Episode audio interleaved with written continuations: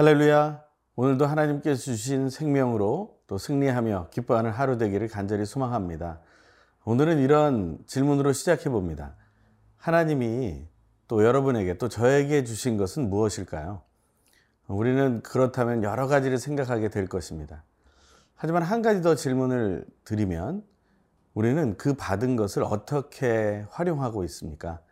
우리는 그 생각을 한번 하면서 오늘의 묵상을 나누기를 원합니다. 오늘 나에게 주신 하나님의 말씀을 함께 듣겠습니다. 마태복음 10장 1절에서 15절의 말씀입니다.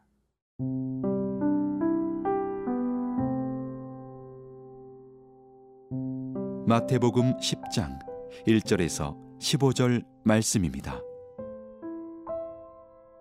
예수께서 그의 열두 제자를 부르사 더러운 귀신을 쫓아내며 모든 병과 모든 약한 것을 고치는 권능을 주시니라.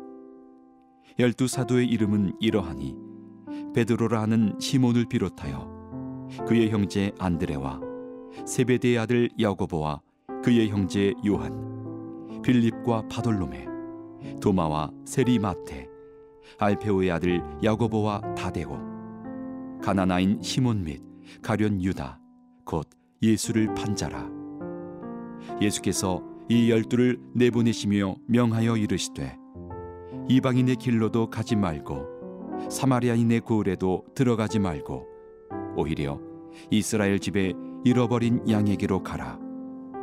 가면서 전파하여 말하되 천국이 가까이 왔다 하고 병든 자를 고치며 죽은 자를 살리며 나병 환자를 깨끗하게 하며 귀신을 쫓아내되 너희가 거저 받았으니 거저 주라 너희 전대에 금이나 은이나 동을 가지지 말고 여행을 위하여 배낭이나 두벌옷이나 신이나 지팡이를 가지지 말라. 이는 일꾼이 자기의 먹을 것 받는 것이 마땅함이라. 어떤 성이나 마을에 들어가든지 그 중에 합당한 자를 찾아내어 너희가 떠나기까지 거기서 머물라. 또 그 집에 들어가면서 평안하기를 빌라. 그 집이 이에 합당하면 너희 빈 평안이 거기 임할 것이요. 만일 합당하지 아니하면 그 평안이 너희에게 돌아올 것이니라. 누구든지 너희를 영접하지도 아니하고 너희 말을 듣지도 아니하거든 그 집이나 성에서 나가 너희 발의 먼지를 떨어버리라. 내가 진실로 너희에게 이르노니 심판날에 소돔과 고모라 땅이 그 성보다 견디기 쉬우리라. 오늘 본문은 예수님께서 제자들을 부르시는 장면이 나와 있습니다. 1절부터 4절의 말씀을 읽겠습니다. 예수께서 그의 열두 제자를 부르사 더러운 귀신을 쫓아내며 모든 병과 모든 약한 것을 고치는 권능을 주시니라. 열두 사도의 이름은 이러하니 베드로라 하는 시몬을 비롯하여 그의 형제 안드레와 세베대의 아들 야고보와 그의 형제 요한, 빌립과 바돌로메, 도마와 세리마테, 알퍼의 아들 야고보와 다데오, 가나나인 시몬 및 가룟 유다 곧 예수를 판 자라. 예수의 제자 12명의 이름이 나옵니다. 우리는 그 12명의 이름에 들어가지 못했죠. 하지만 우리는 예수님의 제자로 세워지기를 소망하는 사람들입니다. 어떻게 하면 우리는 예수님의 제자로 설 수 있을까요? 그 예수님이 제자를 세우신 방법은 부르심이었습니다. 그들은 자기의 일상 속에서 살아가고 있었고 그 사람들을 다 예수님이 찾아가셔서 일일이 부르셨다라는 것입니다. 어, 우리가 베드로와 또 안드레, 야고보와 요한이 부름받던 장면들을 기억합니다. 그 현장에 가서 나를 따르라 하시니 그들이 따랐다라고 얘기하고 있습니다. 부르심이 있어야 우리는 제자의 길을 갈 수 있는 것이죠. 그 제자의 길이 바로 여러분과 저에게 앞에 있고 또한 우리가 살아가야 할 길인 것을 확신하고 나아가게 되길 간절히 소망합니다. 그래서 여러분과 저는 그런 의미에서 하나인 것이죠. 예수님의 부름을 받고 예수님의 제자로의 사명을 받은 사람. 예수님께서 제자를 부르신 후에 그들에게 능력을 주십니다. 오늘 1절의 말씀처럼 열두 제자를 부르시고 더러운 귀신을 쫓아내며 모든 병과 모든 약한 것을 고치는 권능을 주셨다라고 말하고 있어요. 혹시 방송을 보는 여러분 중에 병 고치는 능력을 받으신 분이 계십니까? 귀신을 쫓는 능력을 받은 분이 계십니까? 그렇다면 할렐루야 하나님 찬양하면서 하나님의 사명을 겸손하게 감당하셔야 될 것입니다. 하지만 나는 그런 것과는 관계가 없다. 나는 너무나 그냥 조용하게 믿고 있다. 라고 하는 분이 계십니까? 그렇다고 우리는 예수의 제자가 아니라고 할 수 있겠습니까? 첫 번째 했던 질문을 다시 한번 돌이켜 봅니다. 하나님이 여러분에게 주신 것은 무엇입니까? 나는 재물이 없어. 나는 건강이 없어. 나는 스펙이 없어. 나는 여러 가지 환경이 부족해. 혹은 나는 모든 것을 갖추고 있지만 내가 그렇게 하고 싶지 않아. 라고 하는 분들이 계십니까? 참으로 다양할 거예요. 하지만 아무것도 없는 상황 속에서 우리가 무엇을 가지고 있는지를 한번 생각해 보면 좋겠습니다. 하나님께서 저에게 그리고 사랑하는 여러분에게 주신 것을 따져보면 이런 것들이죠. 바로 생명입니다. 지금 이 순간 여러분과 저는 생명을 가지고 있습니다. 또 우리는 사랑을 가지고 있습니다. 우리가 그것을 잘 활용하건 활용하지 못하건. 그리고 우리는 활력이 있습니다. 그래서 조금이라도 움직일 수 있는 것이죠. 잘 움직일 수 있는 사람도 있고 그렇지 않은 사람도 있을 것입니다. 또한 우리는 영향력을 가진 사람입니다. 그것을 선하게 드러낼 것인지 악하게 드러낼 것인지는 차이가 있습니다. 또한 우리에게는 시간과 장소가 있습니다. 그리고 모든 사람에게는 영과 마음과 몸과 지체라는 것이 주어집니다. 우리는 또한 함께 할 수 있는 사람들이 있습니다.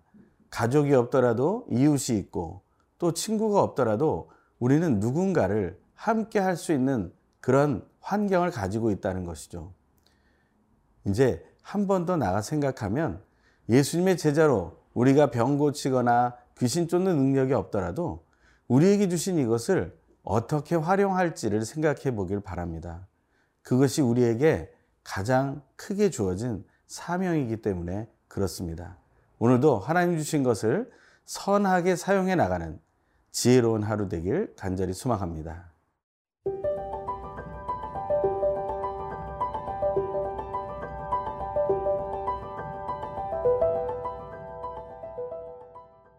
하나님께서 우리에게 주신 능력이 있다면 우리는 그 능력을 바르게 사용해야 합니다. 바르게 사용하는 방법은 선하게 사용하는 것이죠. 선한 것은 무엇인가? 그것은 성경에서 말하는 것을 표현하면 하나님 보시기에 좋은 대로 사용하는 것입니다. 하나님 보시기에 좋은 대로 사용하는 것은 무엇일까요? 예, 말씀대로 순종하는 것이죠. 오늘 본문에서 예수님께서는 제자들을 여러 고을로 파송하십니다. 그러면서 그들에게 능력을 주신 대로 이렇게 해야 한다라는 지침을 주시죠. 그것이 어떤 것입니까? 5절과 6절입니다. 예수께서 이 열두를 내보내시며 명하여 이르시되 이방인의 길로도 가지 말고 사마리아인의 고을에도 들어가지 말고 오히려 이스라엘 집에 잃어버린 양에게로 가라. 이스라엘의 잃어버린 양에게로 가라고 말씀하십니다. 다른데 눈을 돌리지 말라는 것입니다. 한 영혼에 대한 구원을 우리가 소망한다면 잃어버린 한 영혼을 향해 달려가야 합니다. 하지만 우리는 교회 안에서 또한 공동체 안에서 신앙생활을 하면서 이미 구원받고 함께 예수의 제자된 사람들의 삶을 비교할 때가 많습니다. 왜 저 사람은 저렇게 하고 나는 이렇게 하는가? 하나님은 왜 저 사람을 저렇게 그대로 내버려 두는가? 거기에 너무 관심이 많습니다. 하나님이 말씀하시는 것은 예수를 알지 못하는 사람에게 관심을 쏟으라는 것입니다. 그 한 영혼에게 관심을 쏟게 될 때 우리는 하나님이 원하시는 그 일을 바르게 행할 수 있게 되고 우리에게 주어 주신 그 놀라운 구원의 은혜를 전파할 수 있게 되는 것이죠. 그러한 것을 우리는 순종할 수 있어야 되는 것입니다. 또 예수님은 제자들에게 어떠한 것을 말씀하십니까? 7절의 말씀을 읽겠습니다. 가면서 전파하여 말하되 천국이 가까이 왔다 하고 가면서 얘기할 첫 번째 것은 천국이 가까웠다. 하나님 나라가 가까웠다는 것을 꼭 얘기해야 된다는 것이죠. 우리는 전도를 한다고 하면서 교회로만 데려오면 끝난다고 생각하는 사람들이 있습니다. 그렇지 않습니다. 예수가 나의 그리스도라는 고백을 해야 하고요. 그리고 하나님의 나라를 우리가 함께 가야 한다라는 우리의 목적지를 명확하게 해야 합니다. 그것을 전파하지 않으면 안 된다는 것을 꼭 기억해야 된다는 것을 말씀드립니다. 8절의 말씀을 읽습니다. 병든 자를 고치며 죽은 자를 살리며 나병 환자를 깨끗하게 하며 귀신을 쫓아내되 너희가 거저 받았으니 거저 주라 말씀하십니다. 가지고 있는 능력을 가지고 어떤 돈을 벌 생각을 하면 안 되겠죠. 가지고 있는 능력으로 내가 인기를 끌려고 해도 안 되겠죠. 가지고 있는 능력으로 내가 대접받고자 해도 안 되는 것입니다. 물론 그것을 통해서 대접받을 수 있겠죠. 그것을 오늘 본문은 이렇게 얘기합니다. 10절에 보면 일꾼이 자기의 먹을 것 받는 것이 마땅합니다. 그건 마땅한 일이죠. 하지만 중요한 것은 너무 그것을 드러내지 말라는 것입니다. 거저 받았으니 거저 주어라. 이것은 참으로 어려운 덕목이고 또한 우리가 실천해야 할 항목입니다. 또 하나 예수님은 이렇게 말씀하시죠. 9절과 10절입니다. 너희 전대에 금이나 은이나 동을 가지지 말고 여행을 위하여 배낭이나 두벌 옷이나 신이나 지팡이를 가지지 말라. 여행을 떠나는 사람은 짐을 많이 챙기죠. 사실 짐이 많이 있을수록 그 여행은 힘이 듭니다. 그 짐이 힘들게 하기 때문에 그렇습니다. 가서도 좋은 모습의 사진을 찍을지 모르겠습니다. 하지만 그것이 여행의 목적은 아닙니다. 진짜 여행을 제대로 하려면 짐을 가볍게 할 수 있어야 됩니다.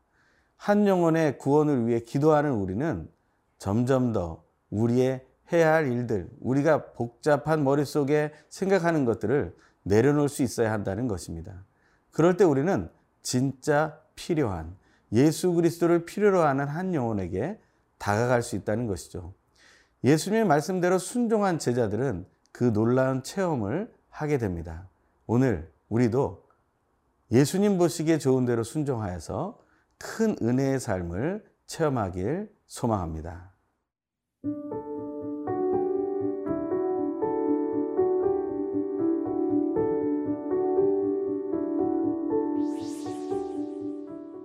날마다 순간마다 부족한 나를 불러주시는 하나님.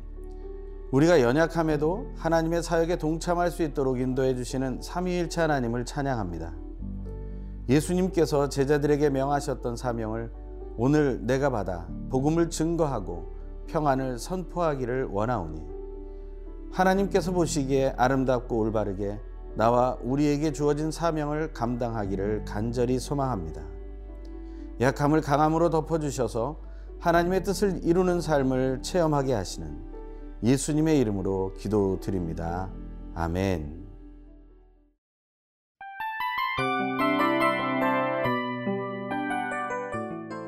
이 프로그램은 청취자 여러분의 소중한 후원으로 제작됩니다.